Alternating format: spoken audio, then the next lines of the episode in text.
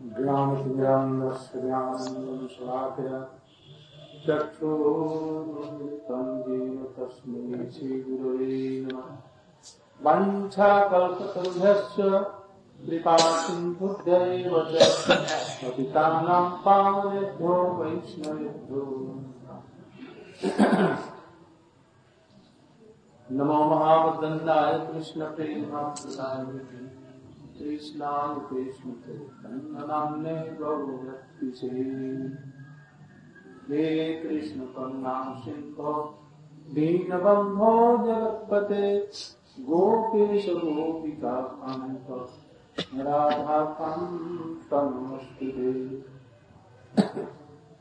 तप्तकाञ्चन राधे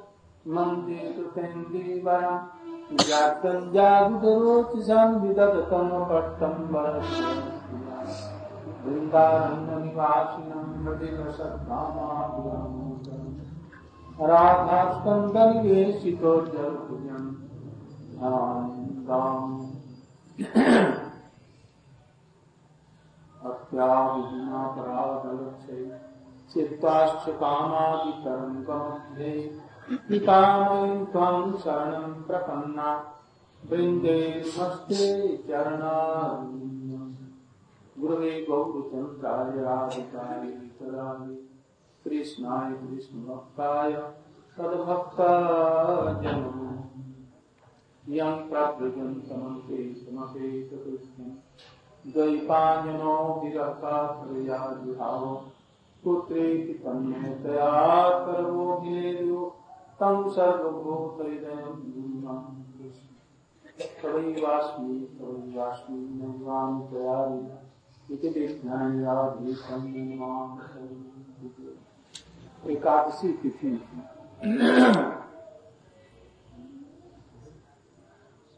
उसमें विष्णु सुखल जो लेते न।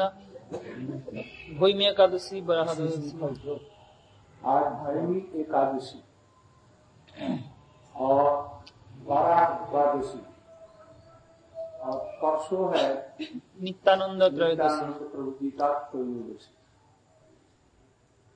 जहाँ पर एकादशी हो और उसमें योग महाद्वादशी का मिल जाए तो एकादशी को छोड़कर करके द्वादशी में भी करना उचित तो उसका एकादशी को छोड़ देने का कोई फ़र्ज़ नहीं होता, पक्षवाय नहीं होता। और द्वादशी से करने से उसका फल अधिक होता है। जैसे अम्बरीश महाराज ने महाद्वादशी व्रत किया। किंतु उसमें एक साथ और बात है। यदि उसके दूसरे दिन ही कोई व्रत पड़ता है तो लगातार दो व्रत करने में असुविधा होती इसलिए हमारे आचार्य ने नित्यानंद प्रभु को भी त्रयोदशी भी मानाना है परसों ही है। और आज है एकादशी कल है द्वादशी।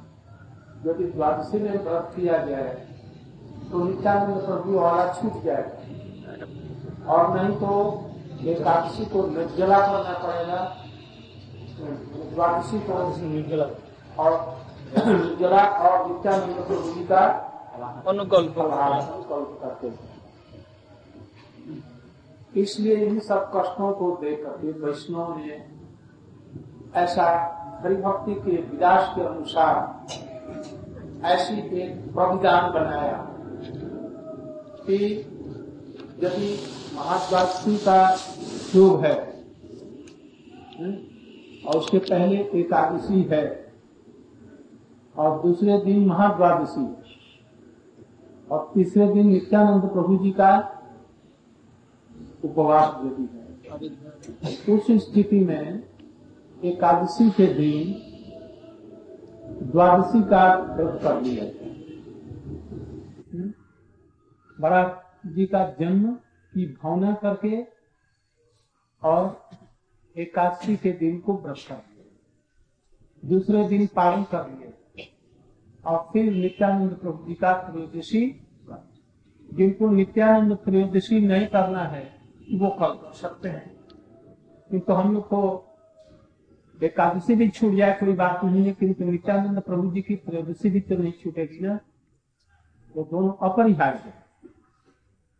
इसलिए द्वादशी वाले को छोड़ दिया, नित्यानंद प्रभु जी को ग्रहण कर लिया, इधर एकादशी भी हो गई। नित्यानंद प्रभु जी का अर्चन करके कल बारह जी का द्वादशी के लिए कल उनका पूजा अर्चन कर लेंगे सवेरे और कल तक के पालन इन सब कारणों से ये आज ही के दिन में एकादशी का व्रत हम गौरी वैष्णव ले लें। नित्यानंद के प्रभु जी के भी प्रति हो जाए। इधर एकादशी हो जाए द्वादशी हो जाए, एक श्रृंखला में।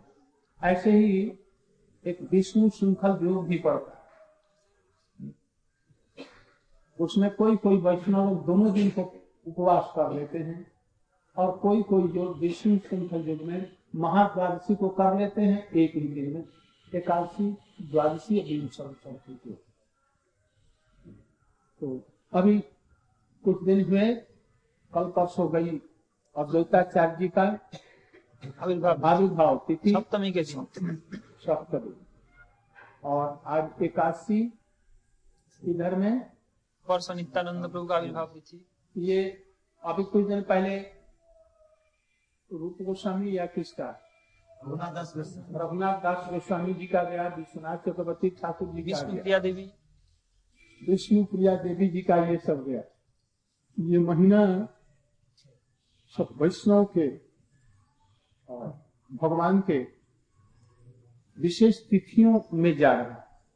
सब महाप्रभु जी, नित्यानंद प्रभु जी को प्रकट करेंगे और द्वैताचार्य जी को प्रकट करेंगे सब लोगों को प्रकट कराने के बाद में नित्यानंद जी को भी अब परसों प्रकट करेंगे और सब जब ठीक ठाक हो जाएगा तो पूर्णिमा में फागुन स्वयं इसलिए ये सब वैष्णव की तिथि आजकल से आ रही हैं। तो साथ के साथ में हम लोग उनका पालन करेंगे और सबसे पहले महाप्रभु के दिन होली के दिन महाप्रभु का। आज एकादशी पहली एकादशी और बारह द्वादशी। दोनों। भैमी शब्द दो प्रकार से बनता है। भूमि से भैमी अथवा भीम से भैमी दोनों बनेगा। तो यहाँ पर भीमसेन का शायद होगा कि नहीं क्यों? अभी निर्जला एकादशी जो भीमा एकादशी उधर जो गई पांडवा ने निज पांडवा निर्जला एकादशी वही भीम वाली। और इसको भैमी एकादशी भी कर भीम का यदि करेंगे तो सुनते हैं ये भीम कृष्ण ने बतलाया कि भाई तुम कम से कम एक एकादशी तो रहो, मुझसे रहा नहीं जाता। बलवान लोग भी एकादशी नहीं रख सकते। ऐसे लोग ही दुबले पतले हैं, एकदम क्षीण काय हैं, वो भी चाहे तो चार पाँच दिन, छह दिन उपवास कर लेंगे। अब बड़े बड़े पहलवान जो रेसलिंग करने वाले हैं, वो लोग नहीं कर सकते। एक दिन में ही उनकी लग जाएगी, छठी का दूध याद हो जाए भीतर में आत्मा आत्मा उनका प्रबल नहीं होता। किंतु रघुनाथ दास गोस्वामी को कह दिया जाए, एक तो केवल मट्ठा लेते हैं थोड़ा सा। और कह दिया तो महीनों रह जाएँगे। हरिदास ठाकुर हैं, हमारे जितने भी वैष्णव लोग हैं, वो रह गए। किंतु वो लोग बिना खाए पिए एक तो हनुमान, उनका भी वही। इतने पाँचों खाते थे छ अकेले भीम खाते थे। और एकादशी के दिन उनका घबरा जाते थे। तो कृष्ण ने उनको कर अच्छा तुम ऐसा करो, बारह महीने में एक दिन तुम एकादशी करो। तो एक दिन भैमी एकादशी के दिन में वो अकेले एकादशी रखते ना पांडवांनी दिलं पांडवा के लिए उसके लिए कहा गया फिर भैमी भी भी उसी का और नहीं तो भूमि संबंधी इसको एकादशी। बारात द्वादशी बारात भगवान का आज आज ही के दिन में आविर्भाव हुआ था। हिरण्यकशपु हिरण्यक्ष दो भाई। एक गर्भ में पहले आया और एक भूमिष्ठ हुआ पहले। हम्म, तो एक पहले गर्भ में आया व्यक्ति और दूसरा व्यक्ति उससे पीछे गर्भ में आया। किंतु भूमिष्ठ हुआ पीछे वाला हम्म, तो वो बड़ा होगा कि छोटा होगा? यही बात दोनों में हुई। हिरण्य हिरण्य आया गर्भ में पहले। हिरण्याक्ष और हिरण्याक्ष आया बाद में किंतु हिरण्याक्ष पहले जन्म दिया। और पीछे से तो इसलिए जो गर्भ में पहले आया उसी को ही बड़ा माना जाता है। दोनों एक ही एक ही थे एक ही स्वरूप के एक ही स्वभाव के। हिरण्य कशिपु हिरण्याक्ष हिरण्य माने सोना माने अर्थ माने कामना। संसारिक कामनाओं का नाम ही अर्थ है उसी को सोना भी कह सकते हैं। और दूसरा हिरण्य कशिपु कशिपु माने होता है अच्छा सुंदर से पलंग पर सो जाना खूब आराम के साथ में। ऐसे लोग को कहते हैं। हिरण्यकशिपु और हिरण्याक्ष माने हिरण्य पर जिनकी दृष्टि है। दृष्टि है। वो सब समय अर्थ को ही सुख का कारण समझते हैं। दोनों भाई थे। ये जरा उद्धत था बेसी हिरण्य। वो विष्णु को खोज रहा था, मारने के लिए, लड़ने के लिए। अपने समान समकक्ष योद्धा खोज रहा था। कोई समकक्ष योद्धा नहीं मिला। स्वर्ग में गया तो देवता लोग डर के मारे, सब स्वर्ग से भाग। पाताल में गया, नागलोक में गया, जहाँ गया, सभी लोग भाग जाते। उसे कोई लड़ने के लिए तैयार नहीं? बहुत चिंता जी हमारे साथ कोई लड़ने वाला नहीं। तो कुबेर के पास में गया लड़ने। कुबेर ने कहा कि भाई, मैं तो तुम्हारे साथ में लड़ नहीं सकता। हाँ कि एक योद्धा का नाम बतला देता हूँ। तुम उससे लड़ सकते अजय कौन है? तो कृष्ण ने विष्णु वो योद्धा है। तुम्हारा मान मर्दन कर देगा। तुम उसको जाओ। कहा मिलेगा? तो वही ठिकाना ही गड़बड़ी। वो सब जगह रहता कहीं नहीं रहता। तब एक बात है, मैं बतला देता हूँ, वो अमुक समय में, प्रलय बारी में डूब कर पृथ्वी को जो अपनी धूरी से चली जाएँगी दूसरी जगह, पाताल में, उनको वो निकालने के लिए वो जाएँगे उस समय।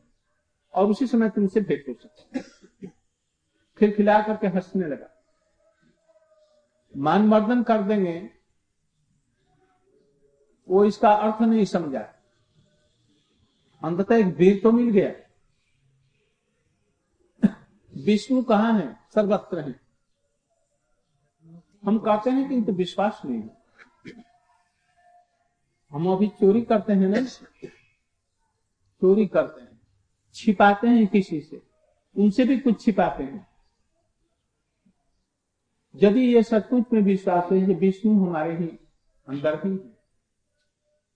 और हमारी समस्त भावनाओं को जानते हैं और उसको पूर्ण भी कर सकते हैं। तो, तो फिर कोई बात नहीं किंतु हम नहीं समझ सकते। जैसे वो जैसे वो देहात्मवादी था हम भी अभी देहात्मवादी किंतु वो थोड़ा सा विरोधी था। और हम लोग विरोधी तो नहीं है किंतु है ही विरोधी। अभी विरोधी भाव है। कामना वासना भोग इत्यादि में लगी क्रोध दम्भ इत्यादि। वैष्णव के आगे आते भी किंतु तीनादपि सुने च नम्र विनयी दैन्यनी अकड़ करके रहते हैं छाती निकाल एक कहेगा तो उसका दो उत्तर देंगे ये सब वैष्णव के यहाँ रहने का ये ये तरीके नहीं। वो दीनता पूर्वक रहे। माटी की मूर्ति हो जानी चाहिए, जैसे व्यवहार करे वैष्णव। यह है आत्मनिवेदन। हम लोग भी कभी कभी आ जाते हैं। तो अकड़ से चलते हैं। अब मैं समझता हूँ उससे कोई अधिक समझता है, यही गड़बड़ी हो जाती है। तो वैसे वो था अकड़वान। वो जो समझ लिया, किसी के अनुगत्य में नहीं था। जैसे हम लोग हैं दिखलाने के लिए, बहुत कम है जिनको अनुगत्य। तो वो सर्वत रहने पर भी विष्णु को क्या देखेगा? वो दिन की प्रतीक्षा करने लगा। नारद जी मिल गए, नारद जी से कुछ और मिल गया। अनुकूल जब कैसे कहा मिले? बस। ब्रह्मा जी सोच रहे थे। दिन खत्म हुआ था, रात गई, रात भी अब खत्म हुई, अब दिन आया। दैनंदिन उनकी सृष्टि। पृथ्वी रसातल में है। ये सोच रहे थे जैसे पृथ्वी कैसे अपनी धुरी पर आए और सृष्टि का व्यापार कैसे चले। इतने में ज़ोर से छींका। और छींक में छींक कब आती है। नाक के छिद्र पर कोई भी रुकावट होगी तो छींक आती है। ऐसे छींक नहीं आती। तो वो छींक हुई उसमें से झट कुछ निकल आया। निकल करके आया देखा छोटी सी चींटी से भी छोटी सी। और वो धीरे धीरे धीरे बढ़ने उसका रूप निकला। धीरे धीरे धीरे धीरे पहाड़ जैसा हो गया। धीरे धीरे विराट शुक्र का रूप धारण किया। उसके पैर एक जगह और सिर हज़ारों मील दूर। इतना विशाल रूप हो। और उनके देखते देखते ही जो ब्रह्मा सोच रहे हैं कि क्या क्या ये क्या चीज़ है, क्या हुआ। और अगले पैर को ऐसे कर दिया। वो अगले पैर से चलते हैं। जब आदमी पुल पर या कहीं नदी में कूदना चाहता है तो कैसे कूदता है? पैर को ऊपर कर देगा और एकदम ऐसे सिर के बल से जाता है। जो जानने वाले हैं। और जो ऐसे हम तो डूबने का उसमें डर पैर के तरफ़ से जो चलते वो तरीका नहीं उससे कहोगा ऐसे जब जाएगा तो ना तो पानी नहीं जाएगा। ऐसे जाएगा ना? और ऐसे जाएगा तो सीधा जाएगा। सब कुछ, ये सब कारण है। तो वो एकदम ऐसा करके, उसे चिरता हुआ पानी, पैरों से पहले पानी को चिर करके, इसके बाद थुथुन और इसके बाद पृथ्वी को अपने दांत पर ले लिया और निकलने लगा, इतने में ये पहुँच गया। अरे चोर तू कहाँ भागा जा रहा है इसको लेकर के पृथ्वी को? तो सोचता है, तुम मैं सुरक्षित लेकर के चलाए हुए ये ये नहीं होगा। और उनको तरह तरह से अपमानित शब्द करते हुए और उनके पीछे दौड़ा और ये इतनी तीव्र गति से निकले, उसको पता ही नहीं चला कब लेकर के चले। एकदम ऊपर चले आए और उसकी धूरी पर रखा, तब तक पीछे से आया। वहाँ पर हज़ारों वर्ष तक, एक दो वर्ष नहीं, हज़ारों वर्ष। यदि हिरण्यकशु कितना साठ हज़ार वर्ष तपस्या कर सकता है। साठ हज़ार तो इन्होंने कितने दिन तक युद्ध हुआ? और युद्ध में युद्ध में अंत में प्रभु ने उसको मार दिया। थप्पड़ से ऐसा मारा कि वो कनपटी या गदा से कनपटी टूट गई और जीत पड़ा इसके बाद में पीछे से हिरण्य कस्तु का हुआ फिर पृथ्वी को शांत यह है बड़ा भगवान की। यह है पहले होता है मत्स्य अवतार फिर कुर्म अवतार फिर बड़ा। इसके बाद सिंह अवतार पहले जलचर इसके बाद में उभयचर। कच्छप जल में भी और स्थल में। फिर स्थलचर। स्थलचर सूखा पड़ा स्थल में रहेगा। किंतु पानी में भी तैरता है किंतु कम पानी में रहेगा। और निसिंग कैसे? न मनुष्य न जानवर भी नहीं ऐसे लोगों के लिए। और इसके बाद में निसिंह बामन। बामन खरबाकृति खरबाकृति पूर्ण आए हुए परशुना किंतु जंगली।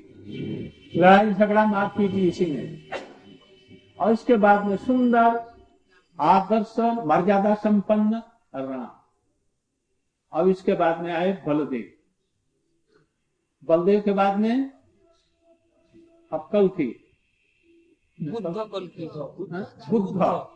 और बुद्ध के बाद में आए कल कल के बाद में फिर सतयुग का जैसा इसलिए क्रम विकास भी कुछ कुछ इसमें है। सभ्यता सभ्यता के कर्म विकास के अनुसार में ये सब अवतारों का भी कर्म विकास ये सब दिखलाया गया है।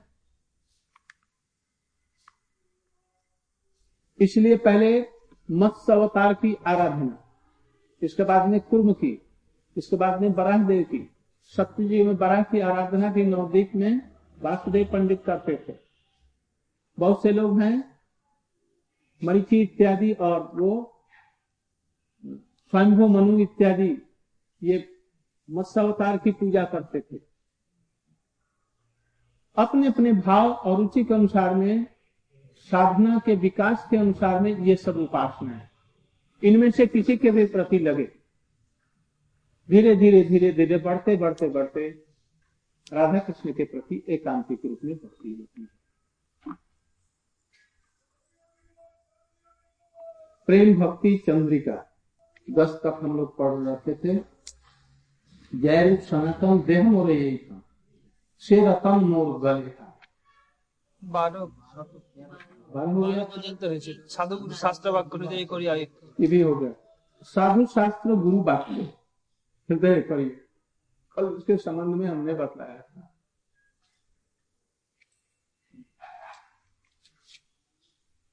अब यहाँ से आरंभ कर रहे हैं। ये सब समय समझो कि ये पुस्तक का नाम है प्रेम भक्ति चंद्रिका इसमें प्रेमा भक्ति, रागानुगा भक्ति का ही कैसे हम पहुँचेंगे, उसी के लिए चंद्रिका है। उसमें प्रकाश है। जो हम इस रास्ते को ये दिखलाने वाली है। इसलिए इसमें जहाँ वैदिक भक्ति के भी संबंध में है, कुछ ऐसा मालूम पड़ता है। किंतु समझो जी रागानुगा की ये विधि है। और उसको कैसे इस पर प्रयोग करना पड़ेगा, ये सब समझना होगा। रूप गोस्वामी कहते हैं, प्रेमा भक्ति, उत्तमा भक्ति मैंने क्या। प्रेमा भक्ति। पहले है साधन भक्ति, फिर भाव भक्ति और प्रेमा भक्ति। साधन भक्ति के समय में ये कनिष्ठा भक्ति समझो। भाव भक्ति जो है, वो मध्य भक्ति है मध्यम और उत्तमा भक्ति है, ये अन्नाभिलाषिताशून्यम ज्ञान कर्माद्यनावृतम आनुकूल्यन कृष्णानुशीलनम भक्ति। बहुत बार हमने इसके संबंध में हमने बतलाया है। तभी एक संक्षेप में सुन लीजिए। यहाँ तो करें अन्नाभिलाषा छाड़ी अन्नाभिलाष छाड़ी ज्ञान कर्म परिहरी। काय मने करीबे भजन करीब भजन साधु संग कृष्ण सेवा न तुजीव अन्न देवा ए भक्ति परम का मूल श्लोक है, रूप गोस्वामी का अन्य अभिलाषिता सुनम सबसे पहले भक्ति राज्य में चलने के लिए। कोई भी कृष्ण की सेवा के अतिरिक्त, कोई भी अभिलाषा हमारे अंदर और बाहर हमारे मन में है तो उसको हटा किसी प्रकार की अभिलाषा नहीं। हमारा यह संसारिक सुख हो, हमें यह वैभव हो जाए, हमारे ये सब लोग प्रसन्न हो, मैं स्वर्ग में जाऊँ, मुझे मुक्ति मिल जाए, ये सब जितनी भी है अभिलाषाएँ, ये अन्नाभिलाष। इसलिए किसी प्रकार की नहीं अभिलाषा। जब कोई साधक आरंभ करता है, उस समय ये नहीं जाए। जब भक्ति उत्तमा होगी, तभी ये दशा आएगी। ये भी समझ रहो जब आरंभ करेंगे, उस समय में अन्नाभिलाषिता भरी रहेगी। ज्ञान कर्म भी भरा रहेगा। यहाँ तक कि अन्याय, दुराचार, काम क्रोध बाग मोह, ये भरा रह सकता है। भक्ति उसी समय में की जाएगी, तब उसका नाम होगा साधन जब यही उत्तमा भक्ति इंद्रियों के द्वारा की जाती है, भाव को उत्पन्न करने के लिए तब वो होता है?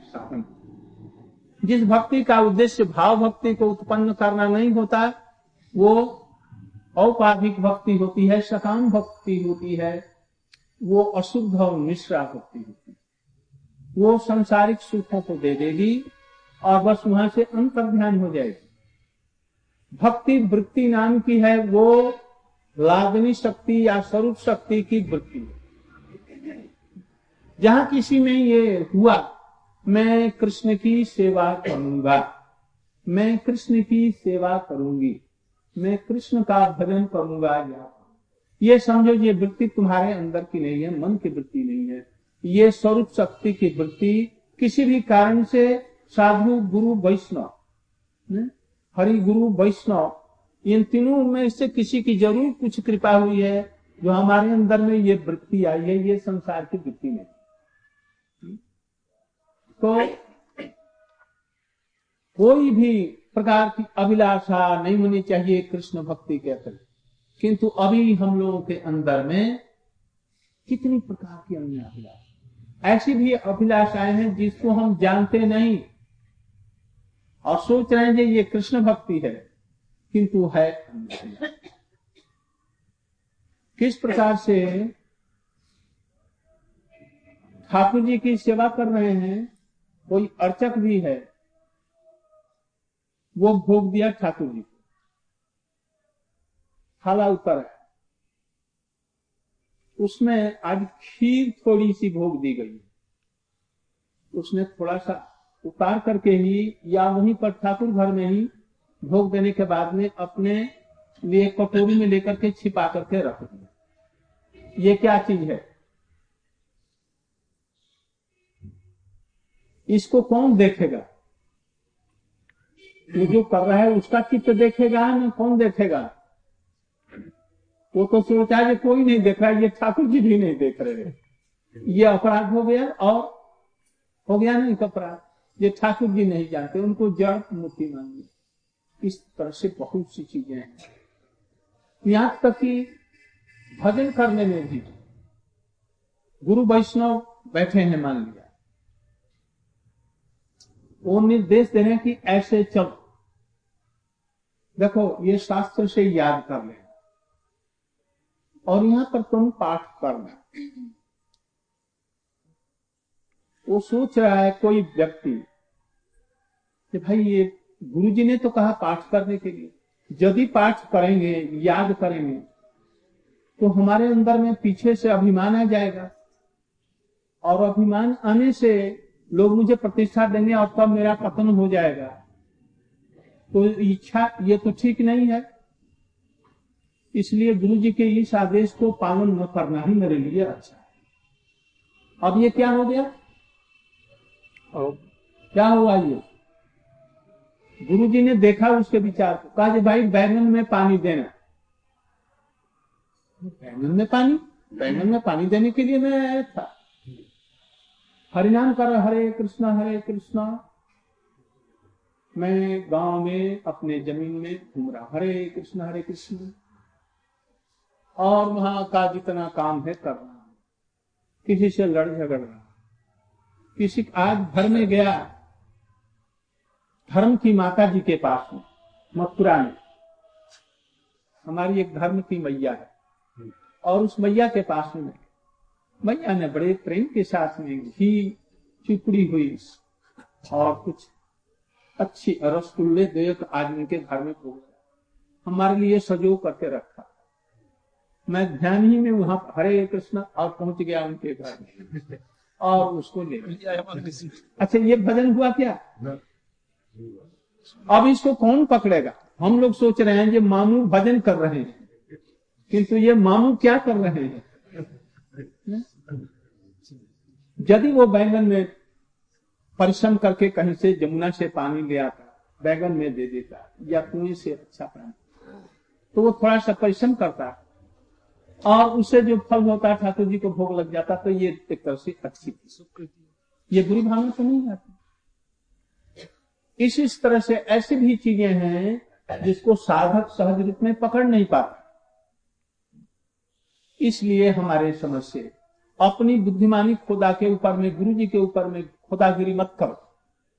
कहते हैं, ये देखो, इसको याद करना तुमको पत्रिका का ये बना है संपादक। हमने कोई विचार नहीं किया। गुरु जी ने कह दिया, बस। हमने ये विचार नहीं, भविष्य में क्या होगा, कैसे होगा, भक्ति है कि नहीं है? कुछ भी विचार, उस समय हमारा विचार ही नहीं। साथ गुरु जी ने कहा एट एनी कॉस्ट ये होना चाहिए हम इसी को इसलिए विचार मत करो। वो है ना? नौ अवमान्य परमित। विचार विचार न करके जो आदेश दिया उसको ये नहीं बांग्ला में है। हमारी योग्यता है नहीं हमारा क्या होगा? इनके आदेश पालने से यदि नरक में जाना होगा तो हम उसके जाने के लिए। जो कुछ भी हम लोग घर से जब आए तो सोचते थे हम प्रचारक होंगे और हज़ारों आदमी हमसे सुनने के लिए आएँगे कहाँ कहाँ से सब? और इतने पुस्तकों का हम लोग संपादन करेंगे और ये करेंगे इधर उधर चारों तरफ़ गुरु जी ने कहा, जैसे करो। बैठा दे करके मथुरा में बैठा दे करो ये सब। मैंने कुछ विचार नहीं, हरि नाम माला न हो न हो को। उनका आदेश पाओ।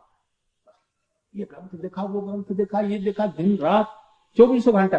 यदि हमारा हरि नाम करते और खुला दिमाग, तब तो मैं कहा नरक में चला जाता चिंता में और असत संग होकर के एक सेकंड की तो इस तरह से गुरु जी लगाते हैं, वैष्णव लोग उस पर विचार मत करो।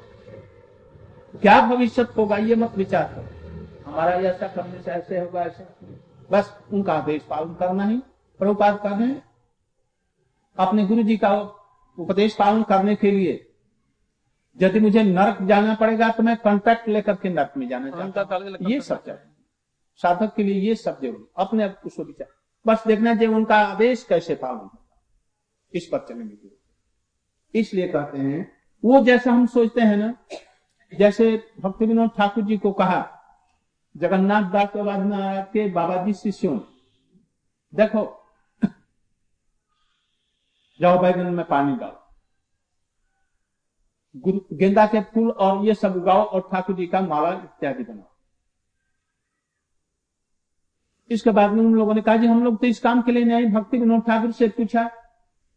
भक्ति विनोद ठाकुर विचार थे। उन्होंने कहा, जैसे जो गुरु जी कह रहे हैं, वही करो। और यदि नहीं करेगा, हम ऐसे करते हुए अष्टकाली लीला का चिंतन करेंगे, वो अभिलाष हो जाएगा। वो समय गुरु जी जिस आदेश से हमारा अधिकार समझ करके जिस रूप में भेज रहे हैं, उस रूप में चलेंगे, ये है में। वो हमारा भला नहीं यदि न रहते तो कोई दूसरी बात। यदि है तो उसके अनुसार। अपने को छोड़ देना चाहिए। इसलिए अन्य अभिलाषिता अन्य अभिलाष सब छोड़ना चाहिए। कोई भी अभिलाष अब हमारे बस गुरु वैष्णव का आदेश पालन करते हुए हमको भक्ति का कृष्ण भक्ति हमारे हृदय में पड़े बस यही एकमात्र अभिलाषा है। यहाँ पर अन्नाभिलाषिता शून्यम कहा, मैंने और भी बार बतलाया फिर से एक बार बतला देता हूँ। अन्नाभिलाषिता का शून्य का तात्पर्य है, यदि घोर सहवास में, जब हम अपने साधारण स्थिति में हैं स्वाभाविक स्थिति। में है। उस समय में कोई तरह की अभिलाषा नहीं करना चाहिए। स्वभाव में नहीं कोई होना चाहिए। स्वाभाविक स्थिति में। प्रभु से कुछ मत प्रार्थना या कोई अन्नाभिलाष मत रखो।